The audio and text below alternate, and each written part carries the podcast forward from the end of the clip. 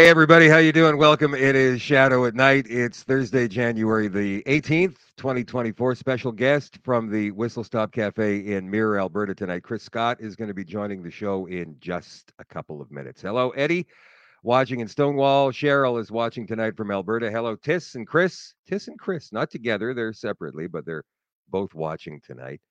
Hello, Ellen from Victoria. Lena is watching. Irina from Red Deer. Dana's watching from Mexico. Maryland, in Simcoe, Ontario. Rick in Dowling. Donna is watching from somewhere in Alberta. If you are watching on Facebook tonight, please don't forget to like and share. Let's get this out there to as many people as we possibly can. Also, if you follow my page or Chris's page, the Whistle Stop Cafe on Facebook, please go ahead and write us a review what's been happening, at least to me in the past couple of days, is I'm getting these weird reviews from people who are trying to sell things. I can't control it. Yes, they go ahead and endorse the show and the page, but then they say, oh, by the way, buy some gold and silver off of me. Or there's this great new cure we've got for eh. And I can't get rid of them. You can't just block it out with these reviews because they're reviews. They're supposed to be honest reviews. So Facebook does not let the page proprietor get rid of those comments. So, what I need you guys to do, if you can take the time, 30 seconds, is go and write a review of this page on the Facebook page itself. Just look for reviews on the tab. And then you can go and say, Hey, I love this show, or I hate this show, or whatever it is you want to say. Say something.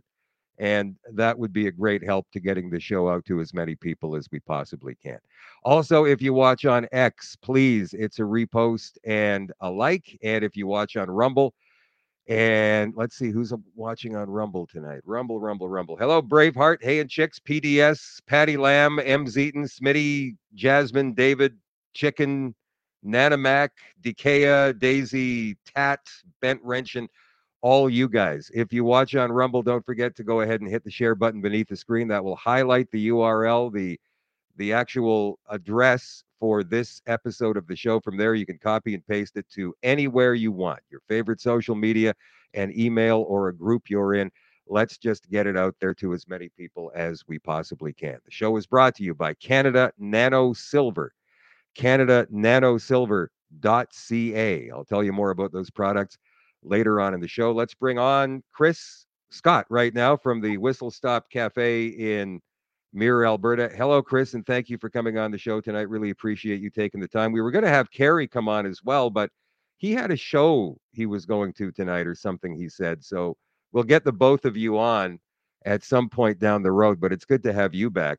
Uh, let yeah, me just pleasure. say, yeah, let me just say this to you, my friend. You uh, you carry a lot of people on your page because once you shared the whistle stop shared my advertisement of this show tonight man they came out. Those uh those those haters came out in full force.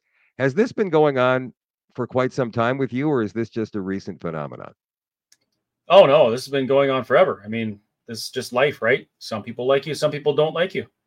Yeah yeah but from our side of things i mean never mind the lefties we know what they're going to say but from our side, it, it seems like they're coming after you, and I can't well, figure out what the hell. Say, you know, say, saying our side or their side that implies that we're different. We're not. We're no different. The left and the right, um, our freedom side, and this these communists that don't want freedom. We are no different. We're human beings. We just see things different ways, and we're all subject to the same flaws, the same human condition that each other is. And so it's not expected that people, even from our side, act the way they do. I mean, we, we do exactly the same thing as those who we we, we say we're fighting against. Uh, it's it's human nature. Oh, the interesting thing about that is, you know, we're all here for a reason, and that reason is we used the power of discernment when this whole thing came around four years ago, almost now, and we decided, you know, this doesn't sound right. I don't think I'm going to buy into this madness, and we didn't for the most part. We didn't wear masks. We didn't take the shots. I mean, there are people watching right now who did do that stuff and they've woken up later. But discernment was a big thing. And now it seems like there's black and white. There is no gray area. We're never mm-hmm. all going to agree on the same thing all the time. But just because somebody disagrees with you about one thing or they heard from a friend, from a friend, from a person, from a friend that you did this, all of a sudden they start hating you Like this is uh, another example of mass psychosis from that doctor over in Europe. I forget his name now, but I'm I'm really excited. Do, do we get to talk about chemtrails today? I I wasn't going to go there, but if you want to bring it up, then by all means, feel free. Hey, I'll I'll I'll talk about everything, but here here's the way I look at this. Um, yeah. I'm going to do what I think is the right thing to do, and I don't give a crap what other people think. If they appreciate that and they want to get behind it, thank you very much. If they don't want to, then I'll leave you in my dust or whatever, or you can watch me fall on my face. It, it really doesn't make any difference to me. Um, the the idea that all of us that got into this fight were it was because of freedom, I don't agree with that at all. I, I think that for in in some respects, um, the freedom movement was giving people with pre-existing agendas an opportunity for a platform. So that's one thing, and there's nothing wrong with that. I mean, if you want to get your message out, you get your message out uh, with people who are going to listen to you. The other thing is, um, for maybe for a lot of people, I confirmed their already existing biases. Like maybe they were looking at the world through one type of lens, and I confirmed that for them, so they supported me. Uh, but then, of course, when you find something that you don't agree on and you don't confirm those biases, you threaten their worldview or their their uh, the way they look at reality. All of the sudden, you get this emotional response that doesn't have much logic behind it, and then uh, then we're willing to we we see this all the time cast a good person aside because we don't believe something that they do. You know, with the, with the whole chemtrail thing, um, I, I view that whole conversation as a faith-based conversation because there really isn't any physical hard evidence that can be supported, observed, tested, and repeated. Um, you have to have a measure of faith to do it. I believe that a man named Jesus died on the cross for our sins, and I believe in God. That's a faith-based thing. So, it, it, are people going to say, well, Chris, I'm not going to, I wouldn't support your fight for freedom because you believe in Jesus? Hmm. It doesn't make any sense, but uh, it, it is what it is. It's human nature. This isn't the first time. And I've learned that uh, if we let those kind of things slow us down, we're never going to get anything done. So I'll just keep going and drag people kicking and screaming with me if I have to. Have you obviously you've looked for evidence of these chemtrails and and what they may or may not be poisoning the atmosphere with. I've looked into it. It's not a big, big thing for me because there's so many other things on my plate, and every single day I get so many emails from so many people. You got to cover this. You got to talk about so that. So it's very yeah. difficult. Yeah, I'm sure you do too. Um, but with the chemtrail thing, I actually did see a few videos from pilots who said they were taking money to put these canisters on a plane and and just release them at a certain time over a certain area. They didn't know what was in them, and they didn't know what this stuff might do to the plant life or to the animal life beneath them. I've but seen the I same videos. Seen, yeah. So, what are your thoughts on that then? I've also seen videos where we went to a different planet and we uh, fought some big giant blue aliens to get a material named um, uh, unobtainium. I've seen lots of things. I've seen lots of videos.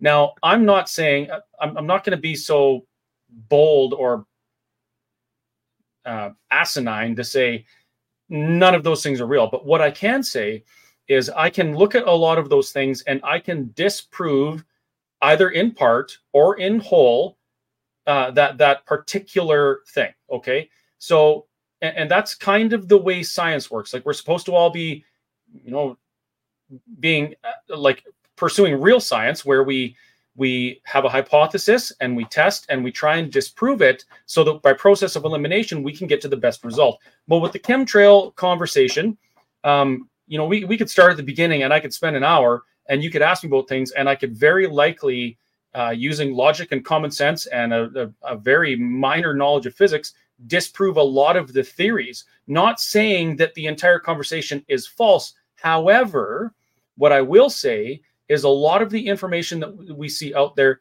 seems to me to be designed to get people like us who agree on other things um, to fight amongst each other. We are the ants in the jar, the black ants and the red ants, and somebody out there is throwing things in there and shaking the jar so that we eat each other.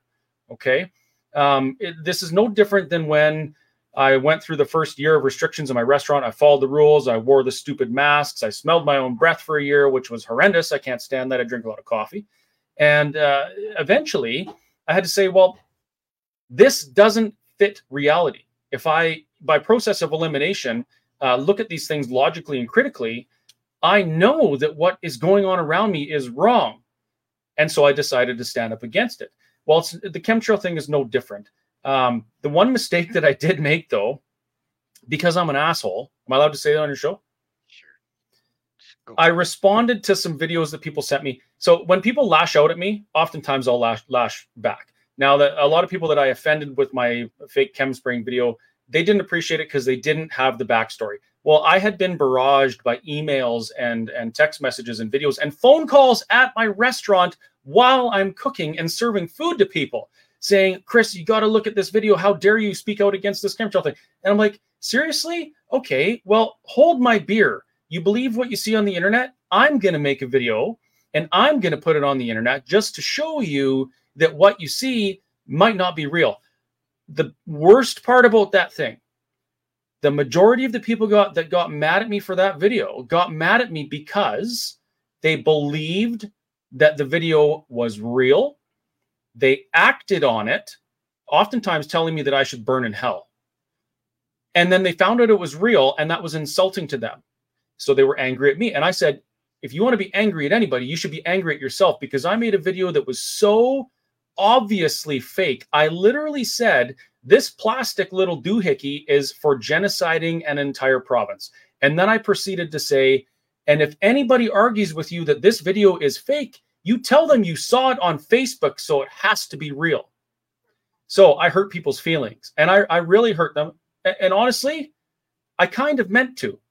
It's kind of a wake up call like, you know what? Pay attention. There's people that are doing things to us, they're making us act in certain ways against each other while we're ignoring what's actually coming. We're staring at the sky and screaming at pilots saying they should be in jail. Meanwhile, there's monsters right behind us about to strip us of our rights and freedoms. That's why I did that video. And you know what? In hindsight, probably should have handled it a little bit differently.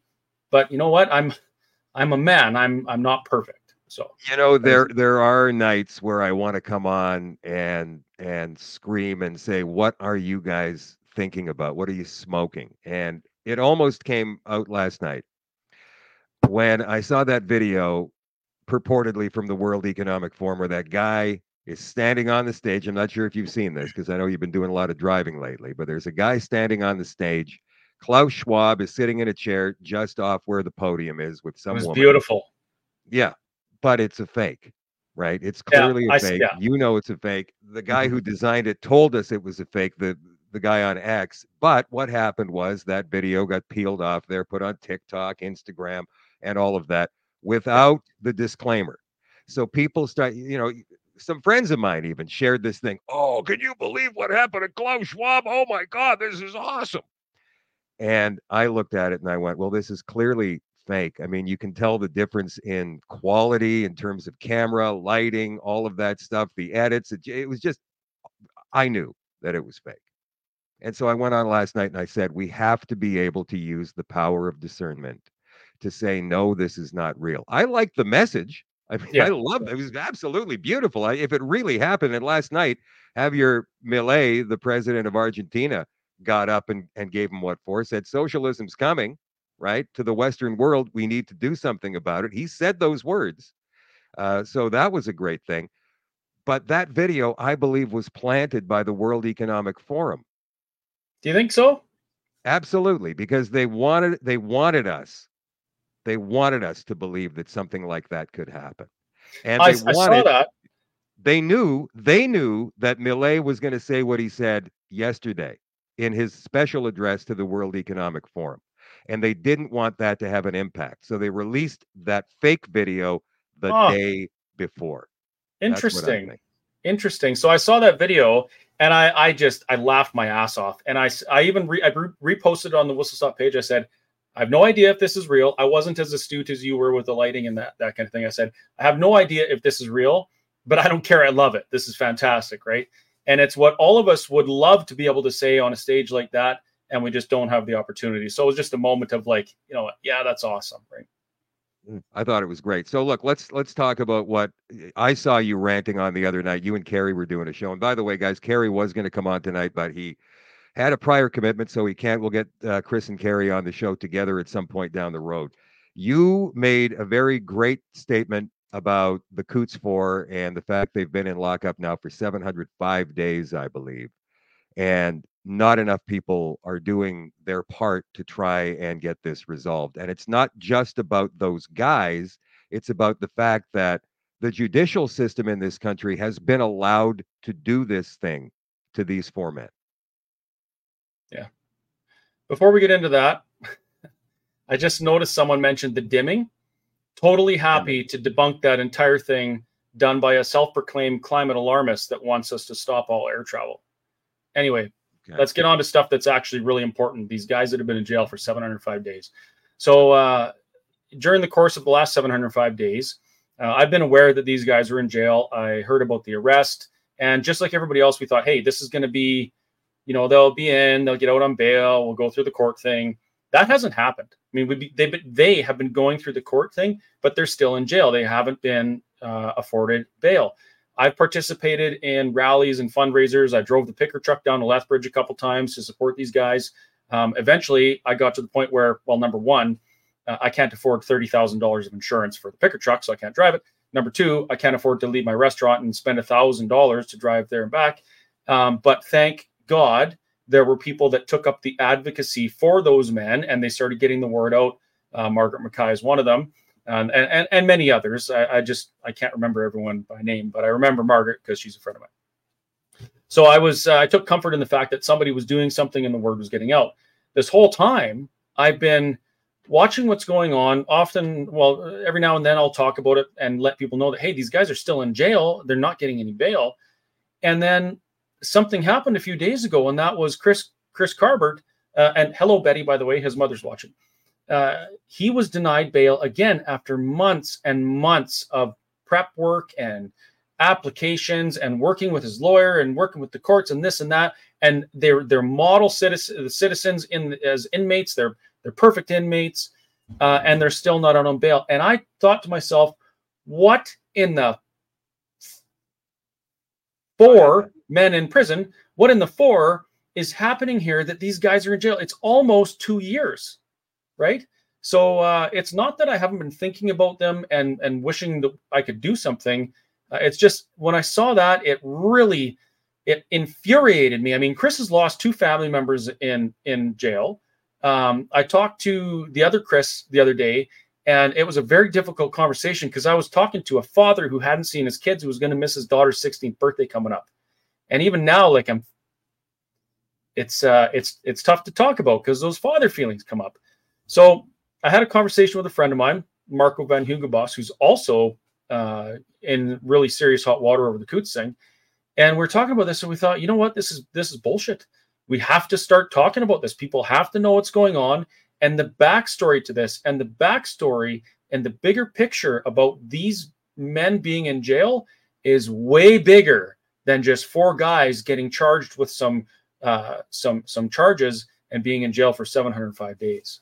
But we can't talk about that stuff because of the publication ban, the gag orders, and all of that, right? So I can talk about whatever we... the hell I want. I just have to accept the consequences of my action after, which I'm prepared to do. Right. So you suggested that you were having some problems with that. I don't want to go into that if you don't want to go into that. But let's uh, let's throw this picture up here on the screen. Amazing Zoltan on X shows us the judge who denied bail to Chris Carbert the other day, Joanna Kubik, a Trudeau appointed federal judge who denied the bail. Um, 702 days. This was posted three days ago. This woman has donated to the Liberal Party 26 times. So, of course, I'm not going to take somebody's word for it on X, especially somebody called Amazing Zoltan, whether he's a good guy or not. I don't know. Cool name, though. So, I very cool name. So, I, that reminds me of that movie Big. I think they yep. used Amazing Zoltan in mm-hmm. that. So, I went to the House of Commons documents. There's a 256 page document that's a transcript of a debate that was had in the House of Commons in 2017 when Trudeau was just completely pasting liberal judges all over the country.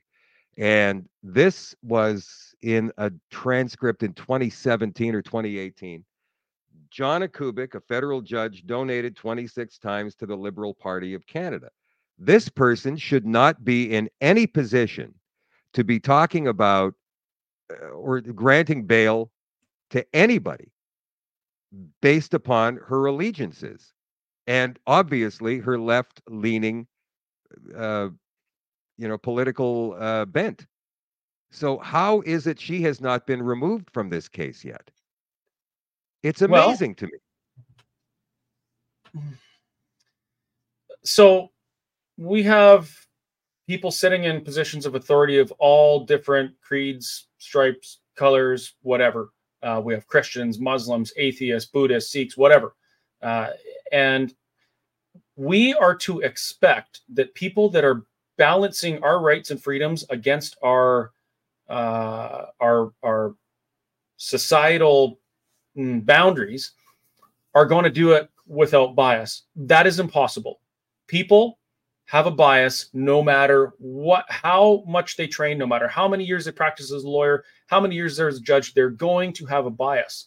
Now i want to point something out for the folks watching. It is not as important who the judge is that denied the bail or what her biases are because we will not ever there's one judge in the universe who doesn't have a bias and only judges based on truth and that is god that's it. Men, women, we are fallible, and we're gonna have, we're gonna make mistakes. The problem here isn't necessarily that it's a liberal judge that's uh, deciding the fate of, of Chris and, and some of the others. The problem is that the system doesn't have checks and balances to prevent the bias from influencing the decision or destroying lives. That's a huge, huge problem. Now, if you want to zoom out a little bit or back up a little bit, consider consider who appoints our judges. So in this case, uh, she was this judge was appointed by a liberal minister. Um, one of the other judges that's involved in the trial stuff, he was appointed by Stephen Harper's Minister of Justice, uh, a conservative, and you know maybe the the the bias would be a little bit different. Justin Trudeau, if you recall, we drove some trucks to Ottawa a couple years ago to Parliament because we wanted to have a discussion. We wanted to speak with our government. We wanted to parlay with our government. And Justin Trudeau got fake COVID and ran and hid immediately, wouldn't talk to the people. Well, what people may not know is that while the convoy people, truckers, whatever, were in transit, Justin Trudeau and his cabinet were discussing using the Emergency Measures Act in order to stop the protest because it was so dangerous, right? Now, here's another little tidbit of information. Shadoe, do you know when the last, you're a little older than me, you might remember, when was the last time that piece of legislation was used in this country? Well, that piece of legislation was only formulated in the 1980s. This is the updated version, the Emergencies Act, as opposed to right. the War Measures Act. It was the War was Measures Act in 1971, I think, by his dad because of the yes. FLQ crisis. Absolutely. Another power hungry communist dictator who didn't want to listen to the people and instead used power afforded to him by the people to silence the people and put the boots to them. So Justin Trudeau was discussing how to use that because, you know, as he admires uh, communist China's basic dictatorship, he also wants to have basic dictatorship here so that he doesn't have to discuss things like uh, the the ramifications of infringing on people's right, rights and freedoms over a virus. So there was no justification to use that piece of legislation at the time. So it is rumored and alleged that there is a piece of paper floating around out there somewhere that insinuates the liberal government may have directed or encouraged the crown prosecutors and the RCMP to find specific things that could justify the use of the Emergency Measures Act. Now, this might sound very conspiratorial, but have you, have you ever met Justin Trudeau? Have you been noticing the um, the pattern of scandal and abuse of power out of the PMO in the last uh, 10 years? It's been blatantly obvious. And he just walks away from it every time. So in this case, he wants to shut down this protest. So the police get a search warrant for the Coutts demonstration area, whatever. I'm not sure exactly what the details around that are. But it's come out now that the details surrounding that search warrant are very shady. There's some problems there. Uh, the defense has been talking about this as an issue because everything hinges on that. This search warrant was used. They didn't really find anything, but it gave them justification to go look at something else. So they found guns in southern Alberta. Whoop de friggin' do. Everybody in southern Alberta's got guns. Shouldn't have been there, but whatever. They were legally and lawfully owned firearms. The RCMP released that those pictures to the media and spun the narrative that there was an insurrection happening and that these men were conspiring to murder police officers. Now, during my time uh, in the public eye, there's been many times where people have said things to me like, I'm not backing down. I'm standing up for my rights and freedoms. I'm willing to die for my rights and freedoms. That type of talk can be considered to be, uh, you know, talking about hurting people coming to take away your rights. In this case, it'd be the RCMP. Well, and that's pretty flimsy. I mean, like, it, it is. I don't know what was said, and and it to me, it's it's less important if somebody said something stupid and is now paying the consequences for it. That's completely different. And and we're not we're not, we're not talking about that right now. We're talking about this process that was used by government to put the boots to us. So they found people talking like this they found or they took pictures of things that scared the public. Those pictures went to the PMO that morning. And those pictures, as per the report that was done uh, by the commissioner for the inquiry into the Emergencies Act, were the pivotal moment when the when the justification for that act uh, was was found. So when that happened, they used that to put the boots to the peaceful protesters in Ottawa. Do you, do you see what do you see what I'm saying here? The yeah, the government they, they of are... Canada had a huge incentive to find something and make it look really really bad so that they could justify removing rights like hasn't been done since 1972 by another Trudeau. That's the problem. Now, now do you think they're trying to intentionally vilify people who went against them during that period, or is Absolutely. this just an ex- or, or is this just an experiment in power? Trudeau saying, "How far can I take this before the people finally go? That's enough." I don't think they even have to ask that question. I think they already know. When any any government does anything, they already know how far they can push. I mean, the amount of money that goes into, um, um, you know, experimenting on small groups of people to find out what exactly you can do. Canada has a, an entire department called the Behavioral Sciences Department of Canada that was designed to uh, distribute and promote propaganda to make people wear masks and get jabs and nudge them in the direction the government wanted to go. So, to me, the idea that the government didn't know what they could do, uh, it doesn't hold water to me. They knew exactly what they could do. They knew exactly how people would respond to this type of thing. Why do you think the Canadian government owns our media.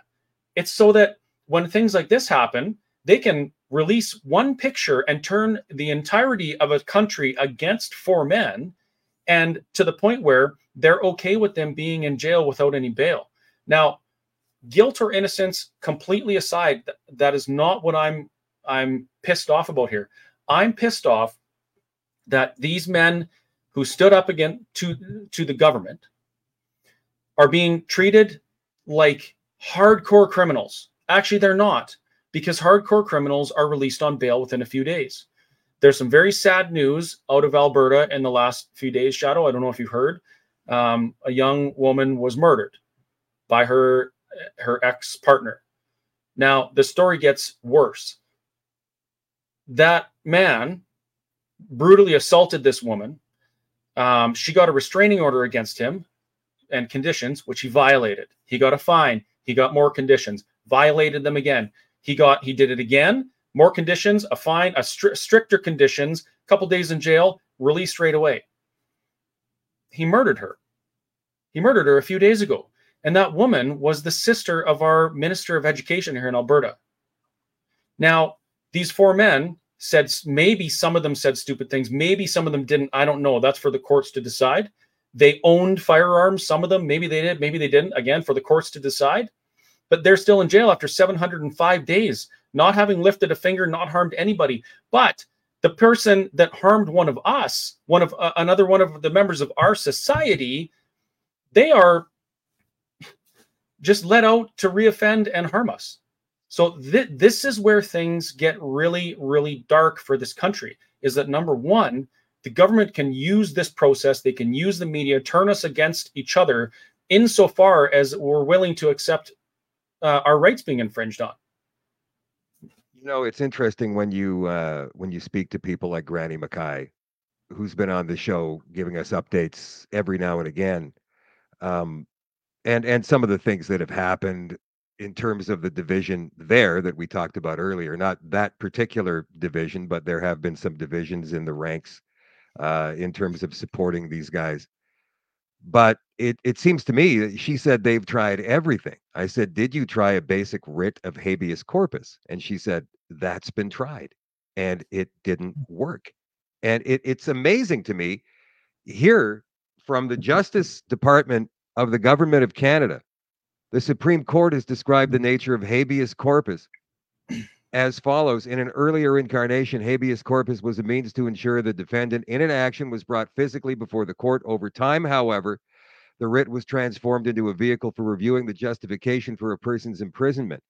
Basically, if they're in for a significant amount of time, like these four guys have been, it's almost two years now, they are violating four sections of the Charter of Rights and Freedoms.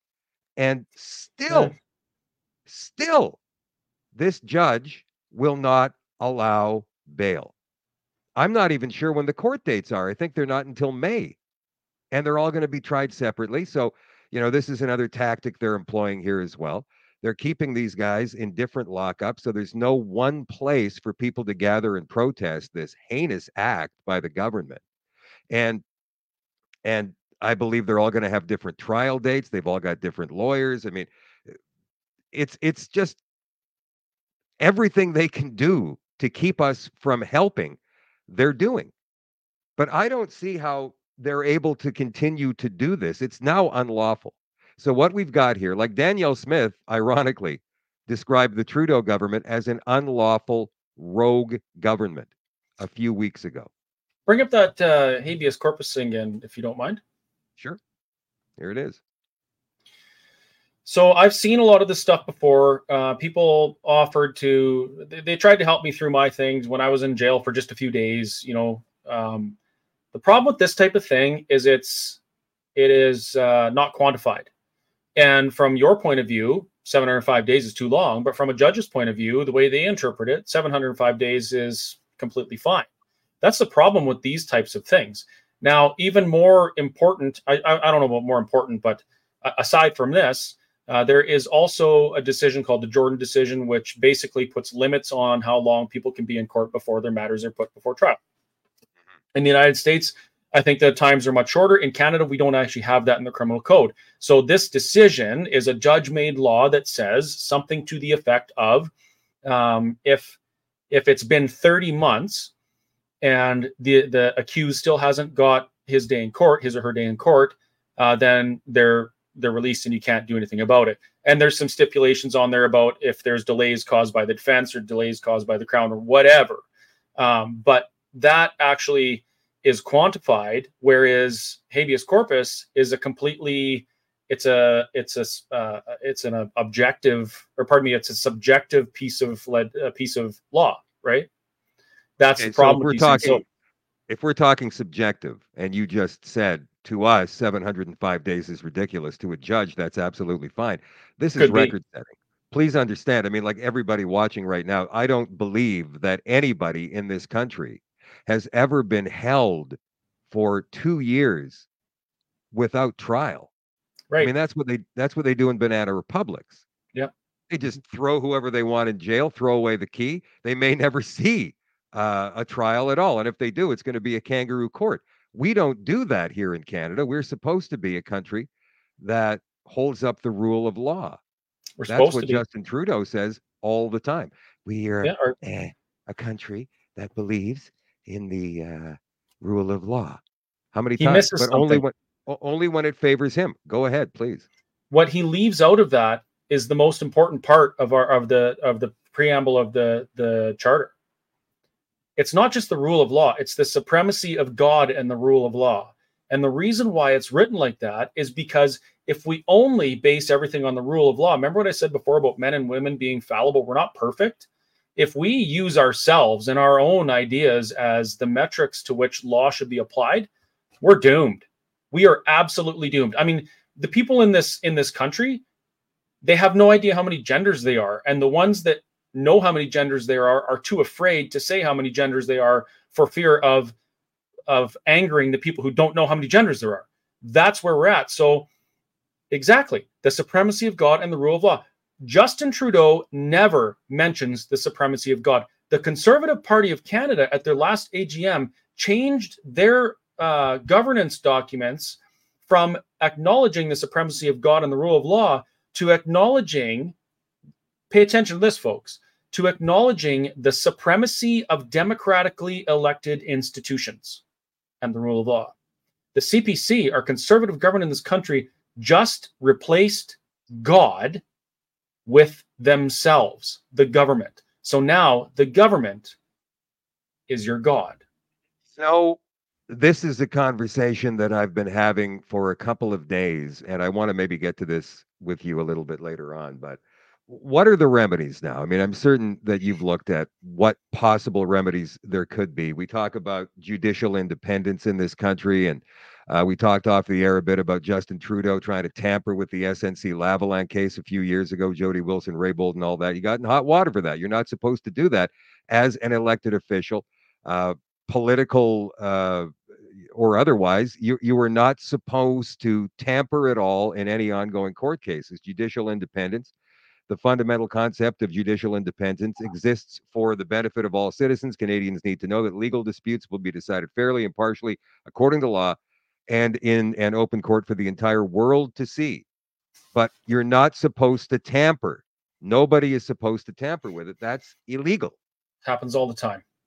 So judicial di- independence doesn't exist in this country or in this province and it's actually written into the structure of our governance, even in the province of Alberta. So, in the province of Alberta, the minister minister of justice is also the attorney general and the solicitor general. The solicitor general's job is to protect the rights and the freedoms of the citizens, and the attorney general's job is to protect the government.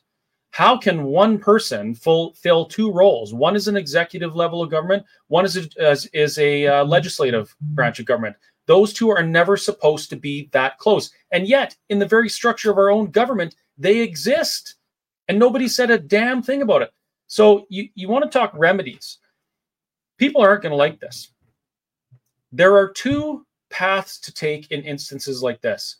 And the Canadian way is to use the current system, participate in democracy, use our voices, become involved and engaged, and make the change happen. The other is what they do in other countries and it's not pretty and it's violent. And if you want to, there's plenty of examples across history of peaceful countries doing this. As a matter of fact, uh, I was in Holland and I stood in the very place where the Dutch people in the 1600s killed and ate their prime minister because of the tyranny that he was inflicting on the people. So that path is never pretty. And we don't want to go down that path. The path that we have afforded to us in this country that very few people uh, uh, have faith in, probably because they don't participate in it, in it, is by changing the law to protect ourselves. So people constantly say to me things like, "Why doesn't Danielle Smith get these guys out of jail? Why doesn't the Minister of Just of Justice intervene and fix all this? I mean, they could do this with a stroke of a pen." Sure, our elected officials, who are members of the legislative branch of government, could try and interfere in the judiciary and, and the executive. And the opposition would eat them alive and they would probably lose government because that's and not the their role. The right? media too. Let's not forget the, and the media, the Marxist media. Yeah. Yeah. But they're they're legislators. We elect we elected Danielle Smith and our MLAs to legislate, to make law on our behalf. That is their entire job. That's their only job is to make laws or change laws or remove laws. So if we want them to do something for us to remedy this situation, it's not going to be quick. I asked Danielle Smith at one point, you know, what the hell is going on? You, we've got the College of Physicians and Surgeons is still silencing doctors. We have these problems happening that that could be fixed with legislation or whatever. And she replied to me, all of those things you mentioned require the law being changed, and we are going to change the law, but that's not a fast path. And the, the really unfortunate part is that the, the people like the four men that are still in jail after 705 days, they're like, it's collateral damage for a for a for a, a bigger fight.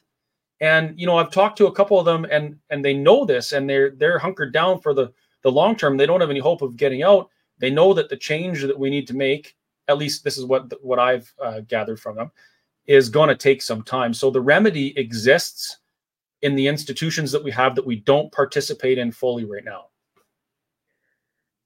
Those guys, I'm not sure if all of them are suffering from health issues right now. I know at least two of them are, and one of them quite badly.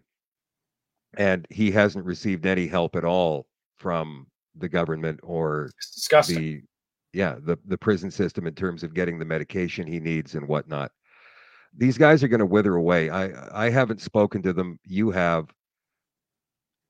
Are they hopeful they're going to get out one day or do they realize they might be martyrs for a cause at this stage so just to be clear i've only talked to two of the men um, they're hopeful that things will turn out the way they're supposed to or so it seems to me but they don't have a lot of hope that they're going to get out anytime soon um, I, I had a I had a couple hour conversation with the with Mickey Amery's office a couple months ago, about these things. And I said to him, uh, Mickey Amery is the Minister of Justice, Justice. not yeah, not Mickey Amery, but his uh, his staff. I was talking to. I said, I get that the the legislative branch can't interfere with with matters before the court. I get it. And Danielle Smith, she she was talking to Pastor Pawlowski and mentioned that she was going to look into seeing if there was anything she could do in her role as the premier to uh, to fix or right the wrongs that had happened over that time even just saying that she was going to try and find out what she was allowed to do got her in hot water. So imagine what would have happened if they actually tried to intervene. Uh, you know, I said, I get you can't do that, but what you can do is you can look at what's going on, you can learn from this, and you can use this as a reason to exercise powers within your role and fix what's wrong. We have a prison system that doesn't take care of the health of the inmates. We can fix that. We have a prison system where um, corruption is is rampant. I mean, one of the most common problems in any of our uh, like penitentiaries, prisons, whatever, is drug use. Well, where the hell are they getting the drugs?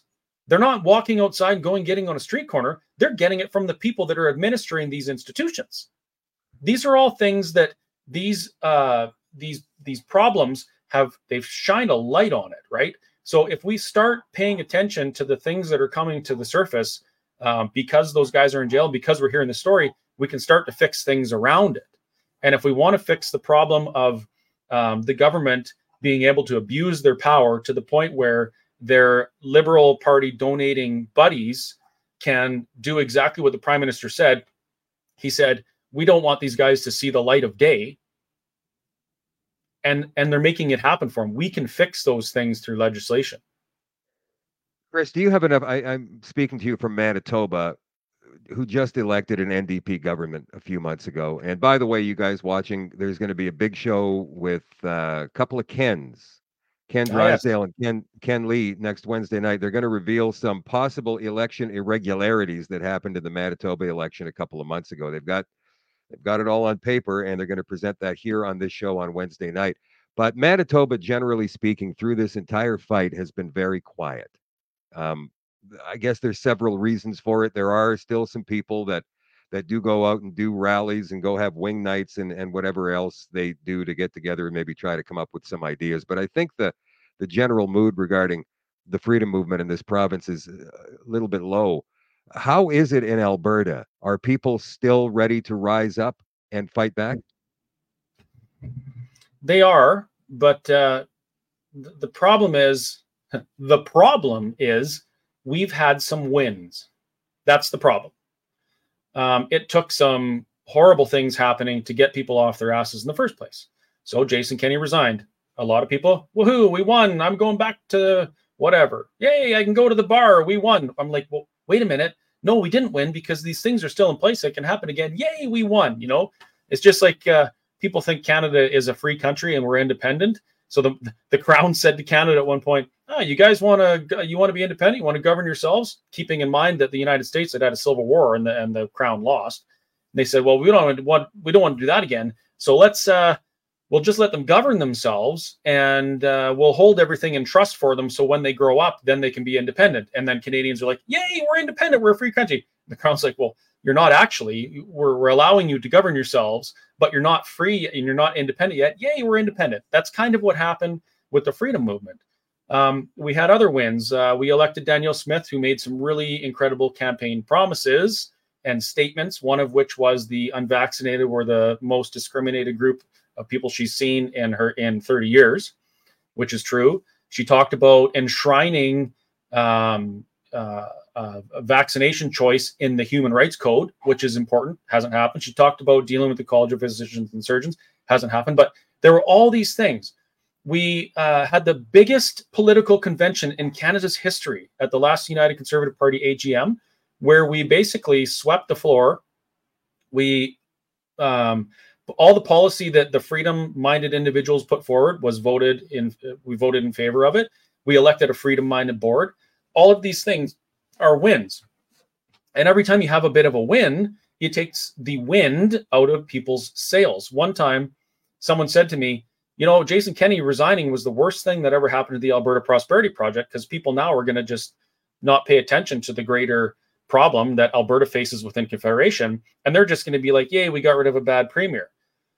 So it's not that the people aren't receptive to the idea, but they're tired, they're broke, they're just done with all the stuff they want their lives back. They want normal back. And when they had the opportunity to get that, they took it. So I think the appetite is still there, but we're not going to see a real big uprising in the freedom movement until something bad happens, like what is about to happen in May, uh, should Canada not make amendments to or withdraw from the International Pandemic Treaty. Now, with all of this going on around us, I had Odessa Orlewicz on. I mean, you were there that night when we had all all yep. of the people on uh, between Christmas and New Year's, and she was talking about a black swan event. I'm not sure if you were on with us at that particular moment. We don't know mm-hmm. exactly what that might be. We hear now that uh, NATO is is starting to make some noise about getting involved more so physically in that conflict between Russia and Ukraine. We've got a situation obviously going on in the Middle East. Taiwan, China is is a problem right now. Some people are suggesting that there won't be a U.S. election this year based upon problems, uh, war, World War III, possibly. Maybe that's going too far. But how far are these globalists willing to go? Other people are saying, hey, hey, you want to know what? The globalists right now, I mean, the World Economic Forum is going on right now over in Davos. Um, and they're looking for a way to maybe repair their reputation a little bit. Regain trust is the theme this week, if you can actually believe it over there. So maybe they're willing to back off for a while, give us a sense that we've got our normal lives back, and then hit us with disease X maybe later on this year or early next year. I mean, there's all kinds of speculation about what's going to happen, but I know that you're a guy who likes to adhere to things he can see. So, what do you think is going to be the the straw that breaks the camel's back for people to stand up and say that's enough? Well, they don't need a straw to break the camel's back. All they got to do is just increase the amount of fluoride in our water and make us all dumber, and we won't even pay attention. Idiocracy too. Now, yeah, uh, I'm, you don't I'm think half, there's gonna... half joking there. Yeah, you don't you don't think there's going to be an event because they're going to have to do something at some point if they want to get this great reset going in their favor. First They've already of all, said a couple of things like 2035. There's not going to be any more gas powered cars. Everybody's going to have to drive an electric car. I thought for sure that news because it was carried on all the corporate media channels. I thought for sure people were going to go, "What are you talking about mm. now?" Like this eco extremism that exists in our government right now is alarmingly scary. People freezing. You got minus 30, minus 35 out there. Like if we only had solar and wind farms right now, that would be it. Game over. Millions of people would have been dead. Yeah. Right? They don't they don't they don't need a black swan event. And to be precise, um, it wouldn't be a black swan event if we had any idea what was coming. That's the whole point of a black swan is it just comes out of nowhere. You never expected it and it alters the course of history all they have to do is what they've been they have to continue doing what they've been doing for at least my adult lifetime. Convince us to destroy ourselves. They have convinced a very large number of people across the globe that the very air they exhale is going to cause the planet to light on fire by 2016 people believe this shit. They have convinced people that um, we should be mutilating our children if they feel like they're a boy that day or they feel like they're a girl that day. They have convinced people that socialism and communism is the best thing that could happen to society and the only way we're going to be able to survive. They convinced people to turn their neighbors in because they were breaking restrictions by having their grandmother and their grandfather over for Christmas. So we don't need World War III. We don't need a black swan event. All they have to do is continue to allow people to get brainwashed by the constant misinformation thrown at us by the media, perhaps through the Canadian Behavioral Society or uh, Behavioral Sciences Department, and let us squad. do it to ourselves.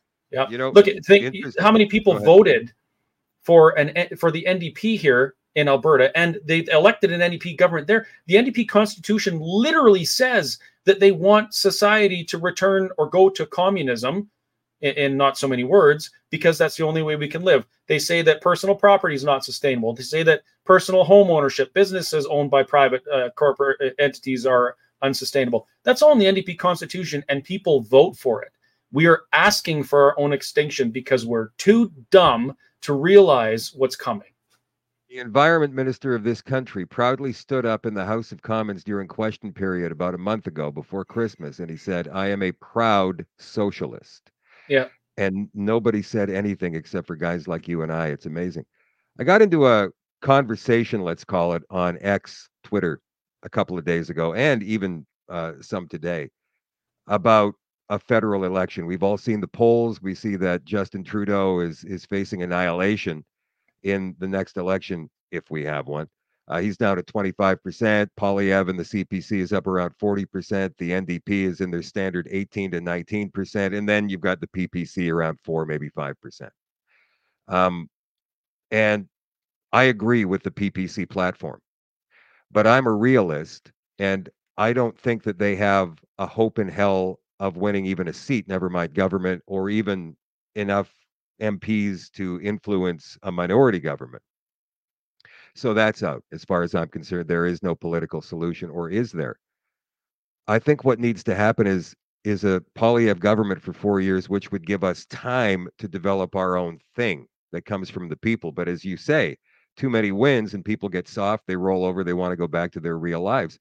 What can we do if there's not going to be an event? There's not going to be a moment where people all rise up together. I mean, let's remember, you know, that Freedom Convoy came together because we were sick and tired of being pushed around and told what we could and couldn't do in our own homes by our provincial and federal governments. We'd had enough. But there isn't really any one thing we can hang our hats on right now. I know there's a movement afoot to start another million person march in the next couple of months. But that to me is is going to be shipped with a toe tag too because people just can't get up for it. So what can we do then? Just continue to encourage people to get in more involved in the electoral process? Or what? I'm going to make people really angry with my response so before i do that what were those numbers again? The polling numbers?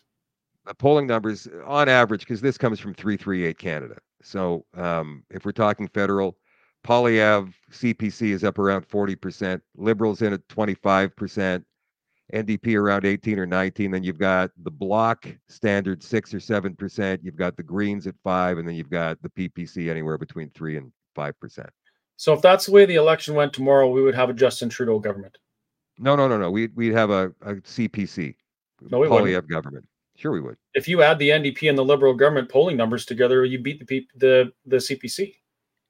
Yeah, but that's that's popular vote together. We're talking about votes in ridings, right? So okay. the way our you know the way our system works. I mean, you get enough votes and you get enough ridings. The projection is that the CPC would have a super majority of 200 seats in a 343 seat House of Commons because they're adding five seats this year, four of which are thought to go to the CPC because they're in rural areas or in Alberta. One in Quebec would go to the Liberals. So it's going to be a massacre in this next election. Pierre Poilievre's going to win. Maybe that's the Black Swan event we're going to see. Who knows? Maybe Trudeau wins another minority by the skin of his teeth. What can we do? Do we have to get involved at the local level? Is that where it starts? First of all, I, am not 100% convinced that it's going to be a CPC government just because, um, you know, I think it's going to be. I think it's going to be a lot closer than what people think. People are going to be buying into the NDP lies, which they already are. That people in Alberta actually believed that if Danielle Smith won the election, that she was going to sell our hospitals and they'd have to pay to go see a doctor, even though it's enshrined in our constitution that that can't happen. They believed that. And uh, so I'm not 100% convinced that Poilievre would win. Now, uh, as to what we do, the awareness stuff is great. Uh, going on that convoy was the most incredible experience of my life, short of watching my kids be born. Also, that was the most horrendous time of my life, but another story.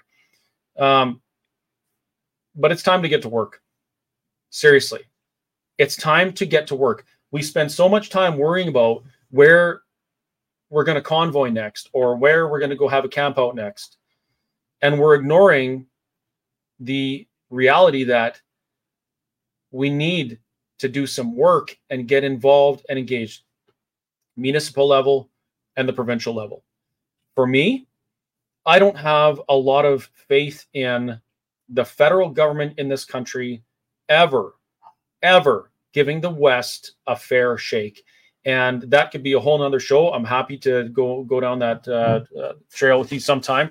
But the reality is separation. I actually, you know what? I mean, I wouldn't mind getting into that, just uh, touching on it at least. I was thinking about that today. If there is another liberal government in this country, the West is going to be screwed over again. And I think that yeah. at that point, it should be at least talked about in a serious way that that, that West, would put the wind in the sails for sure. Yeah, I think that's maybe the event we need. The reason I mention it is because uh, right from right from the start, right from when we joined Confederation, all the Western provinces and colonies, uh, when we joined Confederation, Clifford Sifton actually let the cat out of the bag in 1904 when he gave a speech. Um, in where the hell was he? I think he might have been in Manitoba or Saskatchewan. Anyway, I'm paraphrasing here, but he basically said uh, the all Canadian patriots, being the people in central Canada and the East, wish for the uh, the, the prairie provinces and the West to join this confederation so that the great trade of the prairies could be used to enrich the lives of those in the East and build up their factories like never before, or something like that. So he really did say, We want you guys to join so we can use your wealth to enrich our lives here. And nothing has changed. The way our constitution is designed, the way our political structure is in this country, the West has never had an effective voice. Um, Preston Manning tried to, to remedy that with the Reform Party with the slogan, The West wants in. We want a seat at the table. We want to help chart the course of this country. It has never happened. The vote ends at the Manitoba border. Central Eastern Canada have always controlled the, uh, ch- the charted the course of the, of the country, and there's nothing we can do about it. In Alberta, uh, our premier and Albertans, for the most part, whether they know it yet or not, want the sovereignties afforded to us under the Constitution, and we want them now. And one of the things that's on the table right now that we're working on is an Alberta pension plan. Now, people might say, well, what's wrong with the Canada pension plan? Let me count the ways. The Canada pension plan is horrendous. And from an Alberta perspective, the, we contribute on average $3 billion more to CPP than our pensioners receive. That's just the way it's, it is. Um, the, the province of Alberta commissioned a study done by LifeWorks Consulting, and that LifeWorks report, uh, using the current formula within the federal legislation regarding pension plans, has determined that Alberta has contributed $353 billion more to the Canada Pension Plan than our, our pensioners have received. That piece of legislation says if a province withdraws, this is how it's calculated, and the fund has to pay that back to the province. So now we we've really poked a hornet's nest here because we want to control our own pension. Why? Is it because um, it's going to magically be better? Well, yes, it will magically be better. But the key is Albertans have a voice, and we can determine who governs our province. If we don't like what's going on with our pension plan, we can use our voices, get it, become civically engaged. We can uh, we can vote them out or vote them in and have those things changed. If Albertans or people from Manitoba or Saskatchewan don't like the pension plan, the Canada pension plan, they cannot get the federal government to change it to benefit them, just like equalization. We can't get the federal government to change these things to benefit us because right from the very beginning, the idea was that the Western provinces would enrich the lives of the East. Okay. So if you want to talk about a political solution, the first thing we need to do in every province across this country is we need to take back every sovereign jurisdiction that we have under the current constitution pensions, policing, immigration, uh, provincial tax collection. And there's one more, I always forget what it is. But we need to take control of those things and stop allowing the federal government to pretend they're a national government. We are a confederation in this country. The provinces are not ruled by a federal government. The federal government has their areas that they're supposed to work in. We have ours. We are sovereign provinces. We have sovereignty in almost all areas, and the federal government encroaches on it all the time. With the climate change BS, with the health BS, they just bribe the provinces to abdicate their health sovereignty by offering them billions of dollars, which most provinces did. Right. So we need to take it back to our provinces and we need to start saying, no, we're going to grow up and do these things on our own. And we're not going to let the federal government chart our course forward anymore. We want to live by the boundaries of the confederation, which literally means against federation. So that that is the first step. And that those five things um, that actually lays the foundation and paves the way for an independent province, any any province, should the federal government go down a path that we don't want to go. Let me ask you this, because you're in Alberta, and Alberta is a very uh, it's a rich province. It's got oil, it's got money, um, it's got five million people. It's probably the second most important economic engine in this country, and definitely number one when it comes to natural resources. So it's easy to talk that way coming from there. I'm in Manitoba. This is a have not province. This mm-hmm. province gets the second most money each year in federal transfer payments because we just can't afford ourselves, apparently, in Manitoba, and we can't seem to develop anything here in Manitoba. And we've got more people on the dole per capita in Manitoba than anywhere else in the country. What do you do with Manitoba? What do you do with a province like that? I mean, that's it's a really never good gonna, question. It's never going to stand up on its own. Well, I don't know about you know? never. Uh, Alberta didn't stand up on its own until, as a matter of fact, people don't know this, but Quebec propped up Alberta for years when we went through some really, really tough times back in the late 60s, early 70s. Now, again, another story. Uh, innovate, get rid of government regulation, allow, in, encourage industry to be there. Like there's, there's so many things that can happen when government gets out of the way. It's amazing what happens when government gets out of the way. So, you take control of your own futures in your own provinces and you deal with those issues that we all face well a have not province can become a have province very quickly but let me just let me just point this out for a minute as an albertan i recognize that probably most of the people in this country um, feel very similar to the way we do we might not all believe in the same things but we probably believe that we don't want to be tyrannized by a federal government or any government for that matter so if that's the case um, and that's what's occurring in this unbalanced relationship we have with the federal government. It becomes apparent that one of the participants or more has to stand up and say enough is enough. Alberta, like you say, um, we are a have province. We could put a glass dome over this province, and the only thing we would lack is a new iPhone every year. Seriously, we have everything we need here. we can be isolated. You need, a, you need a seaport, is what you need. Pardon me a seaport. You've got to get those goods out to market, Why? right? Well, our biggest trading part, partner is the United States. We export 97% of our goods and services to the United States. And not only that, um, right now, I get that all the time. People say, well, Alberta's landlocked. Okay, well, first of all, um, does access to tidewater ensure that you're going to be prosperous? Venezuela has uh, 50% of its country is on the on the ocean and they have ports everywhere. Are they prosperous?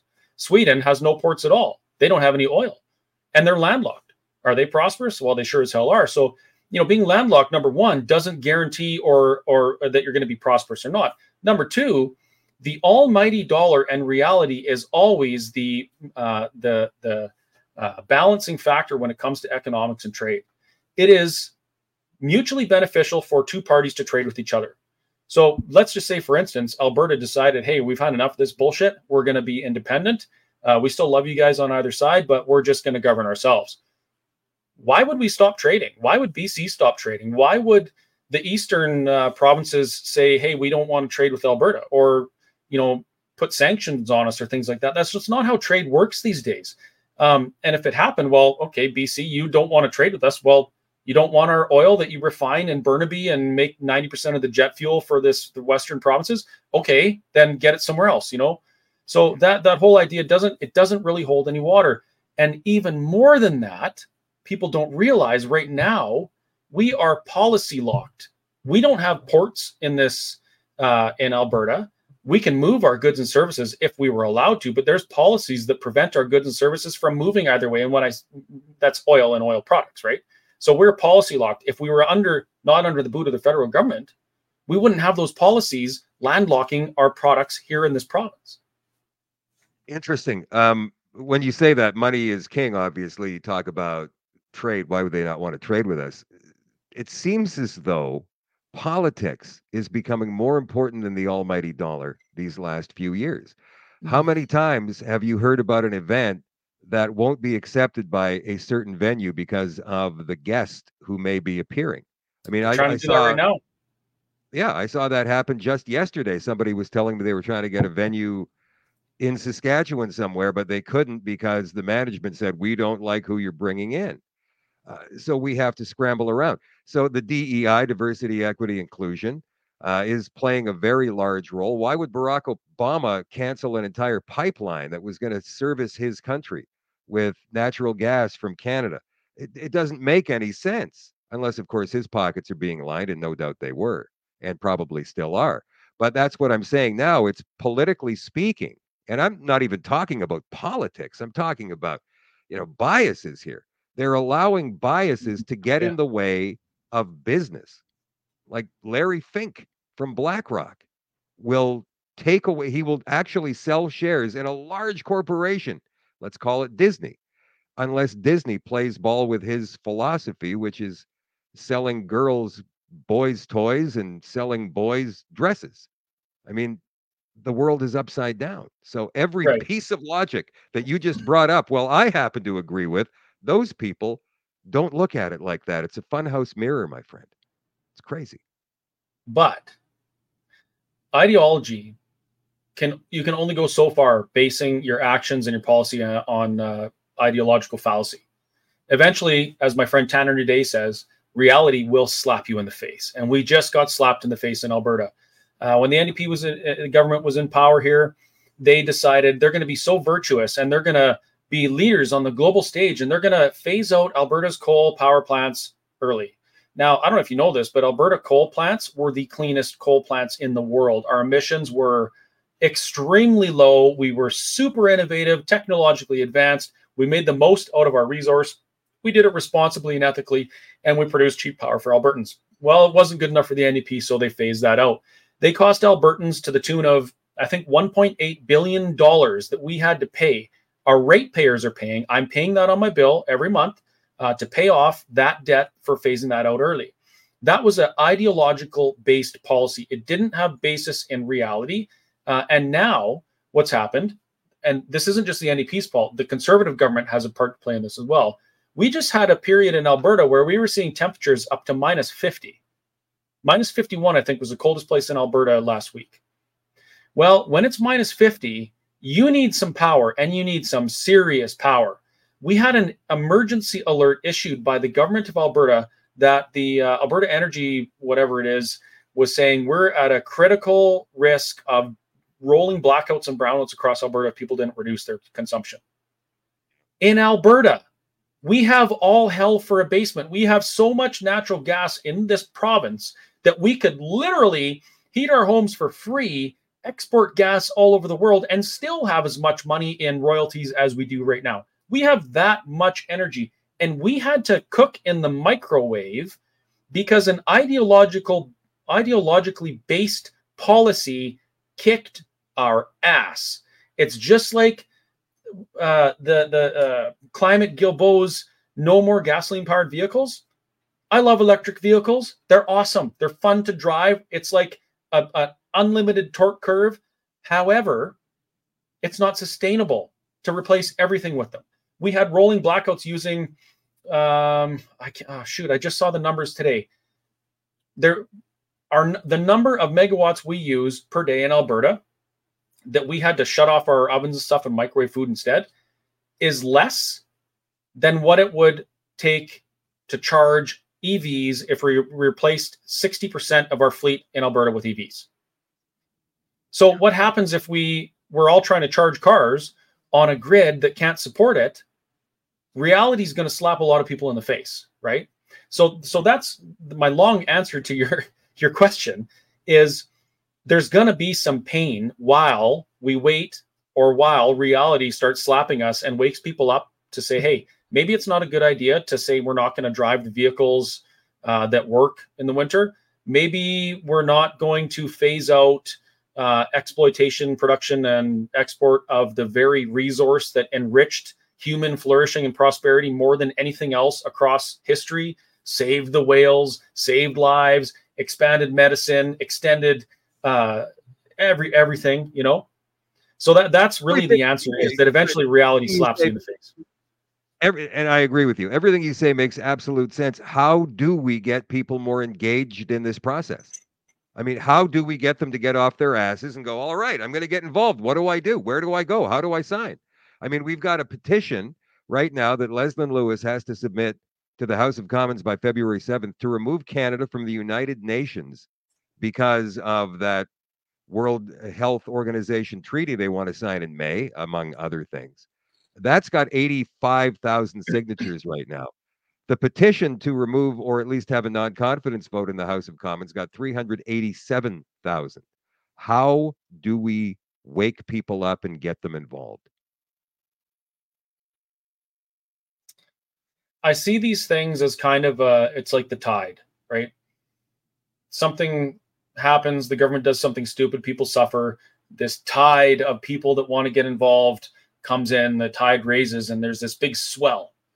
And then something happens, and people are like, oh, we fixed it a little bit, and it goes, it ebbs, it goes back out. I think the only thing we can do is prepare so that when there's that big like that big flow of tide, that big movement happens, we can harness the energy of that and be ready to do something with it. Had we been ready with the Alberta Prosperity Project and the idea of a referendum on independence um, during the early phases of the COVID lockdowns, things might be different right now. Um, but the reality is, there's a lot of people, they just aren't going to wake up and then there's there's actually two groups of people there's there's the the woke left mob who think that all of these things are great and they're not going to wake up until their kids are going hungry or they're freezing in their homes because their solar panels aren't aren't working but we also i'm sorry if i'm going to offend you with this we also have the awake right mob where they're oh i gotta say it but i'm going to get slammed they're screaming at the sky and blaming pilots for a poor crop even though we have record crops the last five years in a row in Alberta. You know, it's it's not just one side or the other. Even the idea that we're on different sides is detrimental to our ability to do something good in the future. We we just got to get over that. We have to pursue the truth. We have to pursue plausible and probable solutions for real problems and we have to prepare to harness the energy that people are willing to give as they suffer and then we can make some change. Let me ask you a final question here. I had David Menzies from Rebel on the other night, and we were talking about one particular story he did, not last week when he got arrested by Chrystia Freeland's thugs. We did talk gross. about that. That was terrible. But one story where he was covering a 50 year old university professor who identifies as a 13 year old girl, and he has been in two swim meets with these young girls, 12 and 13 year olds. And he gets dressed and undressed in their dressing room. So Menzie reported on that.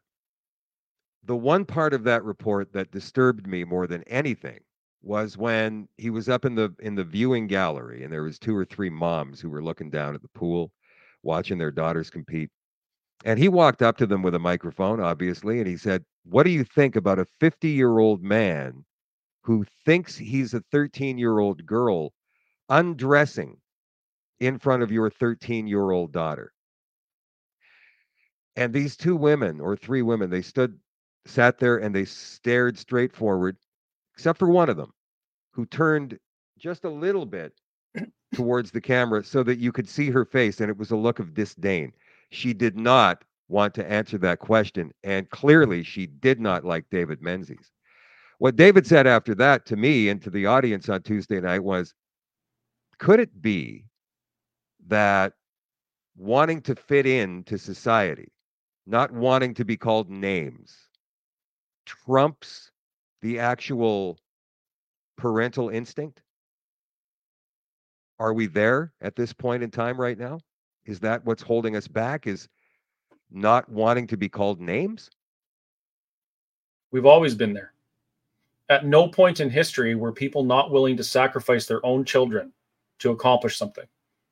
Whether they sacrificed their children to make it rain or to make their crops grow, or they sacrificed their children to pedophiles um, to to appease a person of authority or whatever you know now people are they're sacrificing their children to this idea that um you know anything is okay.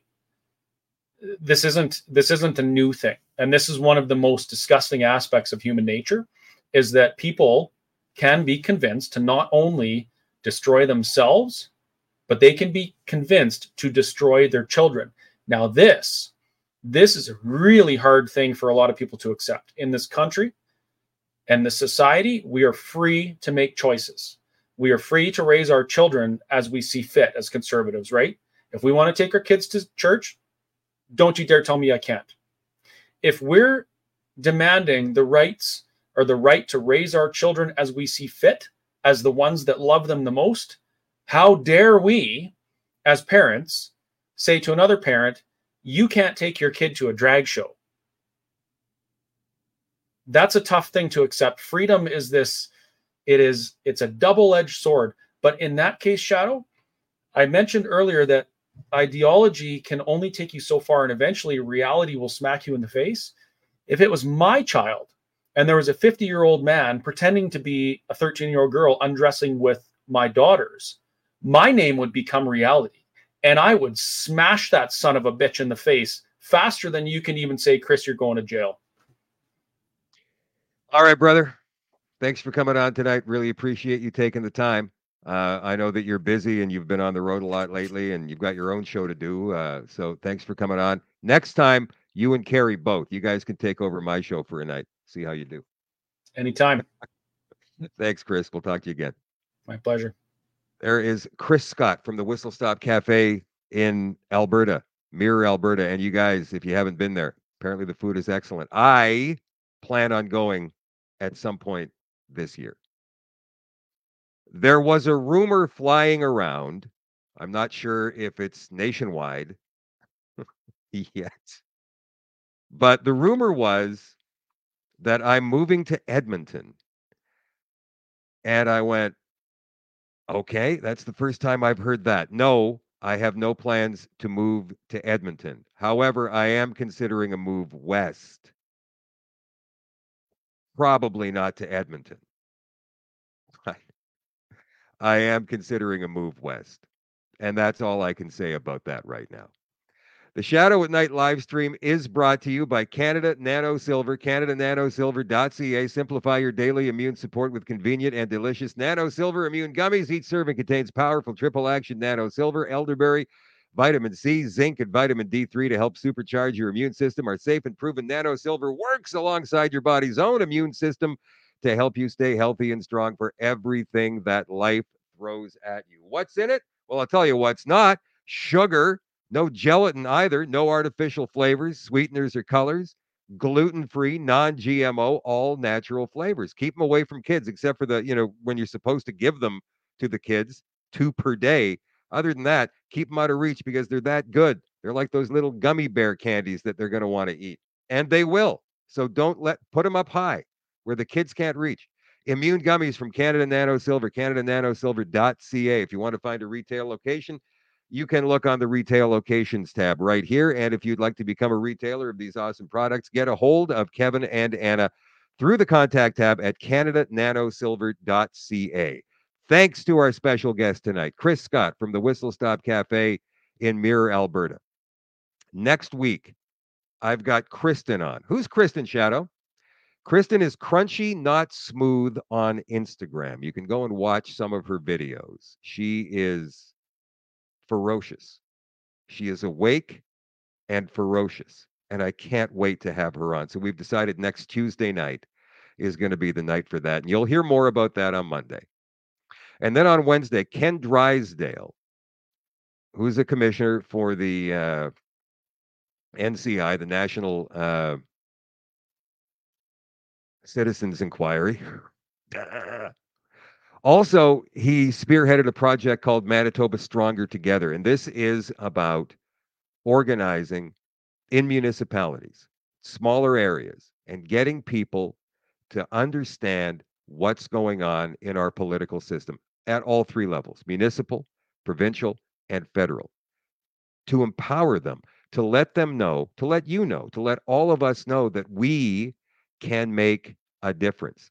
Ken Drysdale is coming on Wednesday night, along with Ken Lee, who is a former member of the Progressive Conservative Party of Manitoba, who's got some inside information as to possible election irregularities from the Manitoba provincial election held just a couple of months ago.